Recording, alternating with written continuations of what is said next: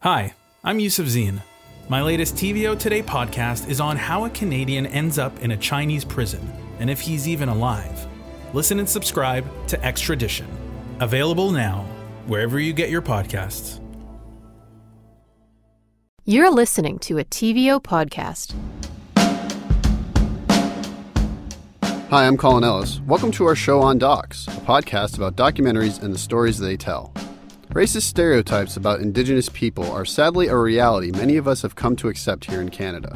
Whether it's from a close friend who just doesn't seem to know when to shut up, or a family member whose only job seems to be making Thanksgiving dinner awkward, they believe stereotypes as truth, caricatures as reality.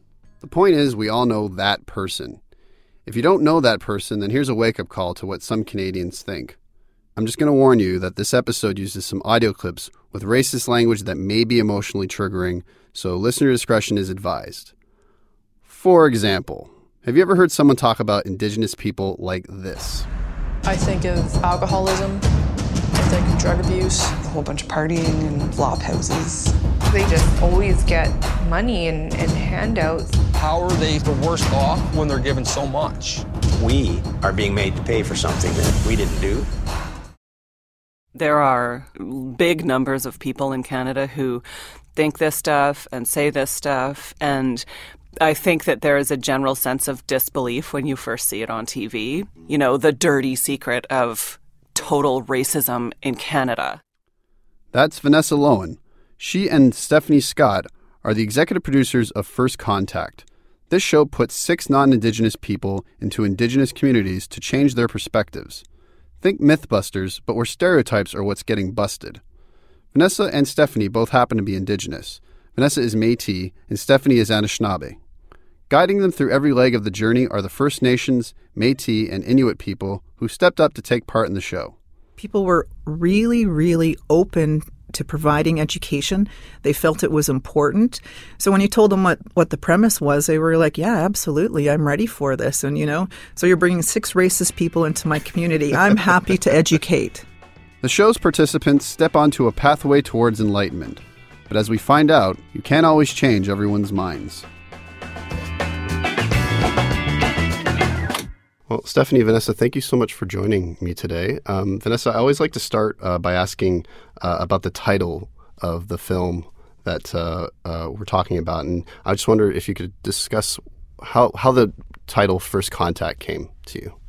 Well, um, our show is based on an Australian format, so. Um, the folks in Australia, when they developed the show, it came out of a study that was released that only one in six Australians of European descent have contact with Indigenous people. So, based on the idea that one in six have contact with Indigenous people, they wanted to create an opportunity for first contact sort of for the masses, right? When I saw the Australian version, um, someone sent, that I knew sent me the trailer and was obviously very excited about it. And I saw it and got very excited and decided to go after the format. So, obviously, regardless of our stats might not be quite the same in Canada um, in terms of those numbers, but I felt that the title was still relevant. Vanessa, can you just describe um, the premise of the show? We've taken six non Indigenous Canadians with very strong opinions and views of the Indigenous community, and we've taken them on a 28 day journey. Um, through lots of different communities, urban and rural communities, to meet Indigenous people and talk about their life experiences. Uh, so you've brought it to Canada. Why did you think Canada needed a version of this, Stephanie? Well, I think, you know, I've grown up in this um, country as a, a brown skinned Indigenous woman. Um, I've faced racism often. Um, I know it exists. I think that it's extremely important important to bring the two communities together uh, for educational purposes. I think it's important that people sit together, talk, learn, um, even share a meal. You know, and, and the dialogue that comes out of that is often friendly. You learn a little bit about each other and understand that there are similarities in each human, and you know it's you can relate that way. Hmm. And so you chose six people. Uh, their names are Ashley, Ross, Jamie Sue, Dallas, Avonlea, and Don. Three men, three women. Uh, they're all white. And um, how did you go about finding them? there was a we put it online and we worked with a casting agent. So um, we had a call. We received hundreds of applicants. Um, so we had a large number to choose from, and then we kind of edited them down into a, a group between. It got smaller and smaller as we went, like 50 to 20 to a final 10.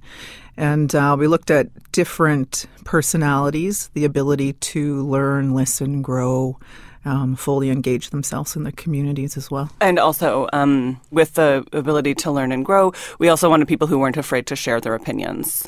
They had to be willing to talk about their, um, I guess, their ignorance, so to speak, um, willing to discuss that and engage and be open. Was it a conscious decision that they all be white?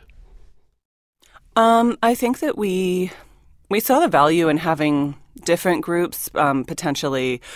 Um, there's an interesting dynamic with racism that's um, towards the Indigenous community from like New Canadians sometimes and other groups like that. So we were open to other groups. There, there were applicants that came from you know newcomer community, and then when we got to the certain point where we announced that you know they were in in the final group, that you know once they knew what it was about, were reluctant to participate. So that kind of yes. Limited our ability to include others Yeah. as well. And in the start of the series, I mean, you know, we see them, they all have some pretty abhorrent views uh, of Indigenous people. And it started to make me wonder if their views weren't closer to the mainstream uh, of Canadian opinion than we'd like to think. What do you think of that? Oh, their views were absolutely in line with the majority of Canada. Yeah. I mean, 100%. That's why we made the show. Yeah. Because I don't think, I mean, obviously, as a fair skinned person, and, you know, I have not experienced indigen- um, racism in the same way as other Indigenous people in my community, but I am someone of, you know, ma- with Métis ancestry, and I'm very connected to my community, and and um, so we all live this in some way or another um, all the time. Some obviously to more of an extreme than others, but it's constant. And so, yeah, they are absolutely in line with what the experience is. Yeah. Yeah, no, it, it absolutely is um, in line. I mean, you know, I, I walk through Winnipeg often, one of the most racist cities in this country, and you know, we're exposed often as Indigenous peoples to racism and, and stereotypes. Go shopping, you know, I'm followed in the shopping store.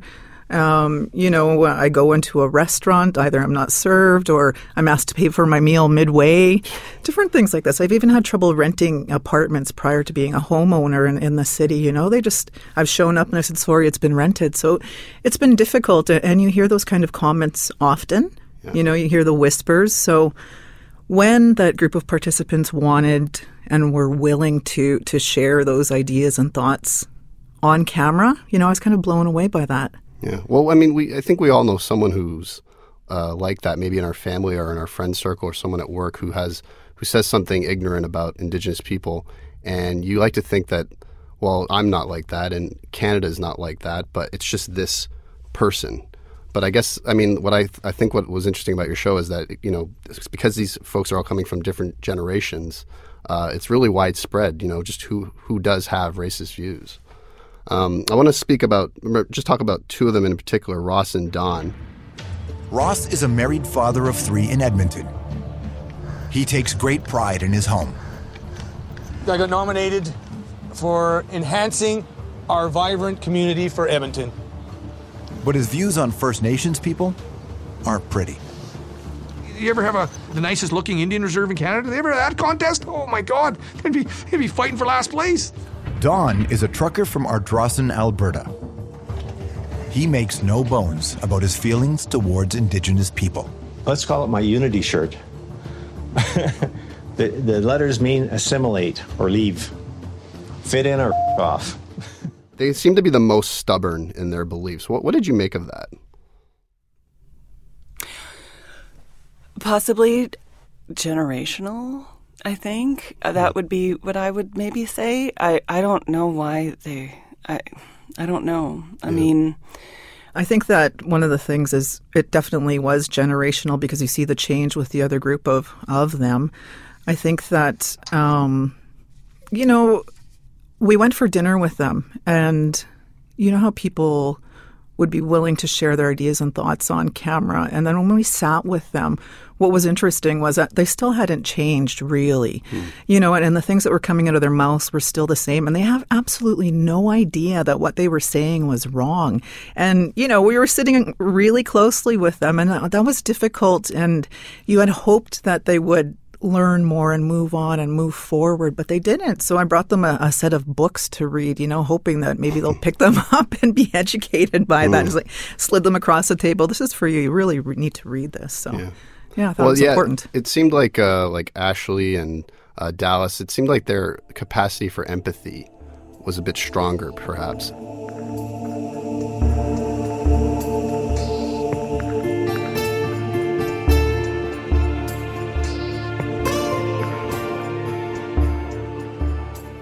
Watching the show, I saw that some characters had a greater sense of empathy than others. But for the first time on the journey, Dallas doesn't align with Ross and Don's way of thinking. There's, there's a huge debt owed to these people regardless. They were treated unfairly from the word go, if you ask me. Well, I don't know. I don't know. My generation, which is 50 years old, my generation never went to residential schools. 50 or 100 years from now, oh, my great great grandfather was in residential school. I'm an out. I'm a, uh, you know. No, no, no, no, no, no, no, no. That's what I'm this, saying. This is what we're dealing with to today. There's a, whatever's happening with native kids is happening with white kids too. Yeah, it's nothing different. I, I think so too. I asked the show's producers if they thought empathy was a factor in people changing their minds. Mm-hmm. Yep, absolutely. Um, you don't enter into a show like this lightly, um, especially as Indigenous women and Indigenous producers. We don't want to bring that kind of trauma back to ourselves, to the community, to um, the Indigenous hosts who participated with us, to the viewers. Um, we obviously did this with a great sense of responsibility, and with that responsibility came the absolute hope for the best outcome. And the out- best outcome was that those three gals in Dallas have been fundamentally changed as people. Yeah. And um, as someone back in Winnipeg said at one of our, well, I mean, this is a common phrase, but you don't know what you don't know. But then once you know it, like you can't unknow it. You know what I mean? They can't. And I think that that's what, when Stephanie's talking about the dinner we had, where we both sort of just left like, wow, this is still a thing. Um, that's what's baffling because you could say a year ago that you didn't know, but now we know you know. Yeah. And you're still perpetuating these ideas. And we've literally shown you in a way that has never been done before in such a bold way. 28 days with these families and these people and these issues and these experiences, and you still haven't changed. It's you know, it's disheartening, but I do think it was important perhaps that they didn't change because the reality is not everyone's going to change. Do they say, Stephanie, why they won't change their, their minds at all after being presented with all this evidence and these families? They stories? were still skeptical. I mean, you know, I think that they really did not believe that certain parts of their journey were true, real. I think that they didn't have that ability to connect emotionally and, and move forward and, and learn from some of the richness of those communities. Like they just did not see it. Mm. And, you know, I, you can't. You can't change that, and that's unfortunate. And I think, as Vanessa says, that's the reality. Not everyone is going to change. Well, so let's talk a bit about the communities that they, they visited. And I mean, you went all over. I mean, Muskrat Dam in Northern Ontario, uh, uh, I want to say the name right, uh, Kimmirut, Kimmirut, Kimmirut, and Nunavut. Uh, Winnipeg, Edmonton, Calgary. I mean, you're all over Canada, basically. Um, what was it like pitching this show to the communities you visited? How did that process go, Vanessa? Or Stephanie? Well, there was there's a couple of things that we had done. Like earlier on, we had a researcher and and we developed it. And reaching out to the communities was not that big of a, a challenge. I think that the only time that we were ever turned down was when it was difficult to bring a crew of 17 people into a community that didn't necessarily have the infrastructure. Mm. So you're bringing in people, you need to feed them, house them, right? So if there's difficulty within a community, low housing, like that was the only challenge. I think that people were really, really open to providing education. They felt it was important. So when you told them what, what the premise was, they were like, yeah, absolutely. I'm ready for this. And, you know, so you're bringing six racist people into my community. I'm happy to educate. How is a treaty developed? We have no idea. That's why we're here in front of you. It's between two sovereign nations. Once Canada was formed, the Queen gave over the power of authority to the Canadian government and the responsibility to uphold those treaty promises. And one of those treaty promises, well, you'll never be able to give back. Anything below a depth of a plow belong to First Nations people. one of the jobs, one of Steph and myself's big jobs was to construct and story edit after the fact and make sure that things stayed sort of in line with sensibilities that we wanted to portray. And I don't know, but I do know that when we got our cuts to review, every cut was about six hours. So we watched about 18 hours of footage just ourselves. What did you think when you were watching it? What went through your mind? Well, like at first, it's like, this isn't surprising. This is what we expected. This is what. And then as time goes on, it's just like, there is trauma with exposure too, you know, like you in day to day life, maybe something happens and then you move on and whatever. But like the constant, the constant listening and the constant, yeah, that was tiring. But no, I mean, I thought, you know what I thought? When we had, when I had those moments of total despair and dismay, the people from our community who were so gracious and dignified and had such open hearts to listen to this in person and then to always engage with respect for their fellow human beings and to offer insight into things that were so painful for them um, that that grace that it was their grace and dignity and kindness and love that made me feel rejuvenated to get up the next day and do it again. Because that sense of pride that you have was so strong. So that's a that was what i thought have you heard from the uh, indigenous participants and what they what their thoughts are on this? Yeah, everyone uh, was followed up because we felt it was extremely important to check back in on them in the community. We let them know that the trailer was happening um, when the show was airing. You know, people felt still feel that it's important to to bring the two communities together to talk about reconciliation and, and their importance in it. No one has gotten back to us to say that it was a, a terrible experience. So, hmm.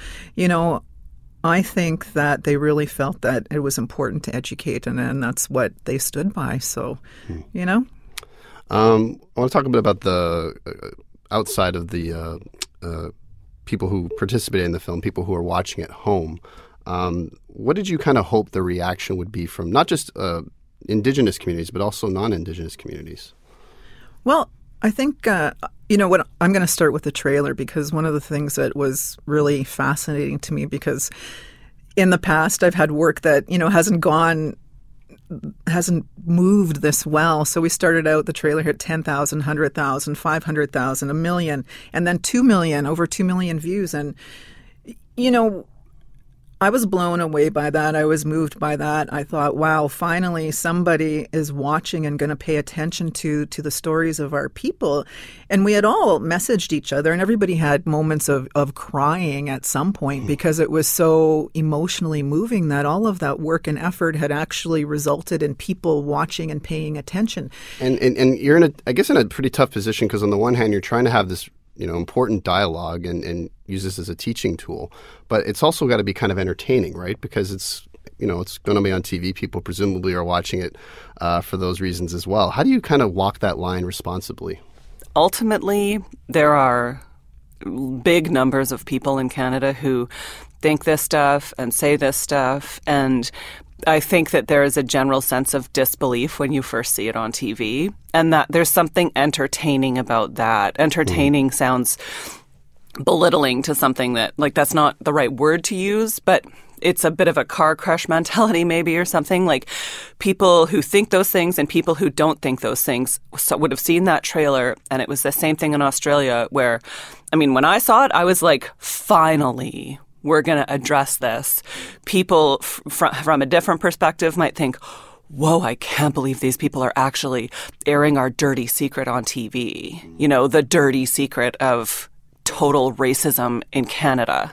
Um, and so that is unfortunately where the entertainment, quote unquote, came from because jaws dropped, I'm sure. They were like, whoa, you're exposing us for these things that we've been perpetuating for generations and generations and generations. So it didn't have the same entertainment value as like, you know, other like Big Brother or Amazing Race Canada or anything, but it had kind of maybe I hate to say it, but maybe a shock value or something. It's like I don't know how to phrase it right, but But I feel like it's kind of like like Anthony Bourdain, you know, like, like uh, those kind of docu reality shows that you know are trying to really uh, explore uh, a people or a community, a culture, uh, and and you know. Obviously, I guess there are entertaining elements to it, but um, I feel like it is trying to educate people about a larger issue. That was what I took away from it. And I feel like as a television producer and as an Indigenous television producer, we spend a lot of time trying to get people to watch what we're creating. Like, we don't want to always just be creating for the community. We want to be creating for all Canadians because we have something to say and we have perspectives to, to put out there. And you know, I've been in this business for 20 plus years now, and it's so hard to get people to pay attention to the awesome things that we're doing. And I used to say we have to trick people into watching our shows. We got to get them and trick them into watching a show that is featuring brown folks. Like literally that simple. People say, "Oh, we want to see ourselves reflected." That's not true. You just want to be told a story. You just tend to not tune in if you don't physically see yourself reflected. You know, so I think from a television pr- producer perspective, there was this sense of tricking people in to tuning in to watch this. And if we had to trick them into it by throwing a little bit of sensationalism out there. I mean, it's not sensationalism, it's life, but that's that whole other thing. To get people to tune in, um, then that's okay because at least we got people to, to turn the channel and, and then we tricked them into maybe learning a little something. Um, we interviewed a filmmaker named Deeyah Khan. Uh, she's a woman of color. She did a film called White Right Meeting the Enemy, which is about uh, her having uh, very uncomfortable conversations with members of the white power movement in the United States. And essentially just asking them things like, How can you hate me when you don't know me? She manages to change the minds of a few of these gentlemen. Actually, a few of them have left the movement. And it just made me wonder this approach to, you know, of talking to racists to what extent do you think that strategy is a, a good way to com- combat racism? Stephanie, I wonder if you have any thoughts on that. You know, I don't want to simplify it, but I think that any time that you're going to have an intimate conversation or dialogue with someone, you know, there are instances of, of connecting. We're all human. We all have struggles. We all have challenges. Um, in our communities, and both communities are stories of addiction. You know, we've been colonized, but we're still resilient and we're powerful. And, and I think that that's really important to show and highlight because you know, we're not all bad. And and what hmm. people see or may see in the streets are not the people. That person that may be out there has a story. You know, and, and when they learn that, and that was the hope in, in regard to education and, and talking to racists. It got people talking, right? Is that how you feel or Oh my God, absolutely. I mean, that's where the social media numbers come in. Like Steph said, like, yeah, we had lots of time of being scared. And then as that trailer came out and those numbers continued to grow, and we could see the comments coming in, both positive and negative comments, of course, but knowing that those comments were perpetuating dialogue and those numbers were climbing and climbing. And yeah, as we approached a million and, and more, there were like tears maybe of relief, maybe of, you know, just like feeling, yeah, we, this is great. We needed to start this dialogue. And I think that, that, that if that's the success, that's the only success that we wanted. Do you think or do you hope that it will have, it will cause white people to have conversations about racism with other white people. That's something I hear a lot more these days is white people need to confront other white people about racism and not just put the onus on indigenous people or people of color to always educate. It's it's up to white people to do the same. Absolutely. And you know what? Some of the LGs have held screenings in regard to bringing in that community of business people and white person speaking to white person to share and discuss that story. So, you know, that that's a blessing. Hmm. Um, we have to wrap up our conversation soon, but I, I, I want to ask you about you know the word reconciliation. Uh, it's it's become a lot more popular uh, in the last few years to talk about rec- reconciliation. Current federal government is very committed to it, or at least rhetorically speaking. um, I'm just wondering what you think it means. Maybe Vanessa could start with you. Oh my gosh. oh my gosh. Okay, reconciliation is definitely a big word. Um, you know, in, in, some indigenous languages, there's not even a word for reconciliation. Um, one of my elders on the West Coast told me what it means to him from his perspective is to fix it. Hmm. And he, I don't, I can't say how he pronounced it in the language, but it's to fix it. You know, so to correct those past harms. I think, you know, we're going into a federal election. So the TRC issued 94 calls to action. I think what people should do is take a look at that list and, and see what has been done and what hasn't been done. I mean, they've said they've made a commitment, but how far really have we come in those years, you know? Mm-hmm. I mean, we are voters. Hold them accountable. Make that change and be responsible individually. Start something. Go to the library. Read a book about Indigenous issues. Call the Friendship Center. Go down and check out a bingo or a powwow, you know, and, and just connect. Hmm. But yeah, hold your, your government accountable to reconciliation and, and learn from, from that. Do you feel like uh, First Contact is contributing to that process of reconciliation? Oh, absolutely. I mean, we didn't I don't know if like I would have articulated it that way for in 2014 was it when I saw the trailer originally yeah. about four years ago. I don't think that's how I would have articulated it. Um, for me, it was more like guttural for just a sense of being like, yeah, for life, my life and for my lives of my loved ones and stuff. But now, with everything that's happened in the four years since we worked on the project and the release of the recommendations and um, the things we we see in the news that, that, that as we geared up and got closer and closer to the release, um, there was a clear sense that like, holy crow, it was time. Like the timing was pretty crazy to know that we worked on it for so many years and then right when it was going to be released, it did feel a little bit like it's part of a culmination hmm. of things. That word reconciliation only started to become a buzzword in the last couple of years for sure. That's not the way that I think we really talked before.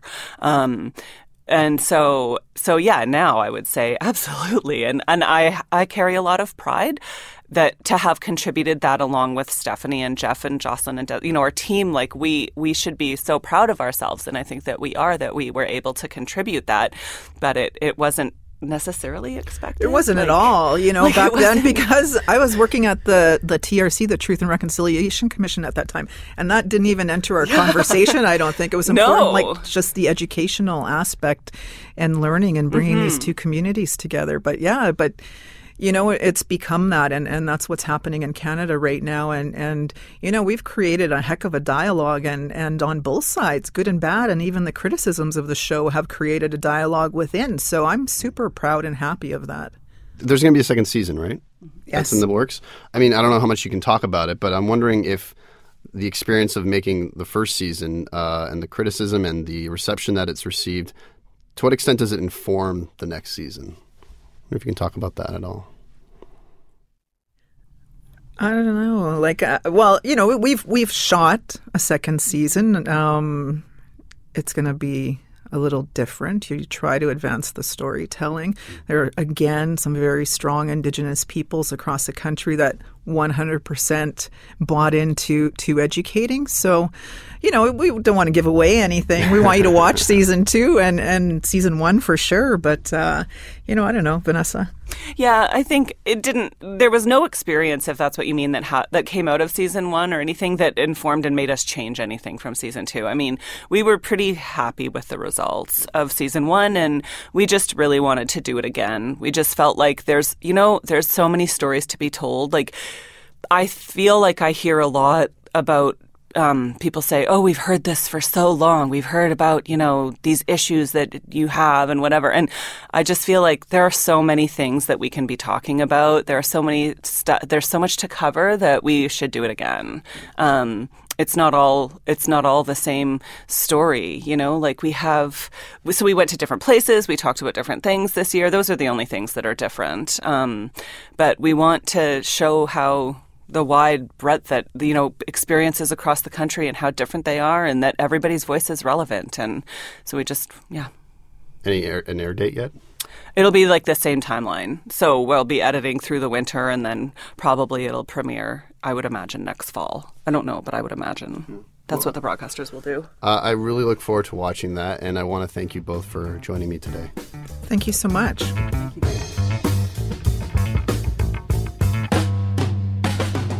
And that's the podcast. You can watch First Contact on APTN right now and on TVO in 2019. Thanks to all of you who have tweeted about the show or given us that five star rating on Apple Podcasts. Please continue to do that. It helps get the word out about the show. Want to get in touch? Write us at ondocs at tvo.org or follow me on Twitter at ColinEllis81. Special thanks this week to all of our listeners who have sent in suggestions like Maureen Spencer, who wrote to us about adding a download function on our website. You can now download episodes of OnDocs when you visit tvo.org forward slash OnDocs. That's tvo.org forward slash OnDocs. Thanks to producers Chantel Berganza and Matthew O'Mara, and production support coordinator Caitlin Plummer. Our podcast manager is Hannah Sung. Big thanks to all the people at TVO behind the scenes who make this show possible, like our product manager Christian Manko, who oversees all our podcast metrics. We'll catch you at the next screening.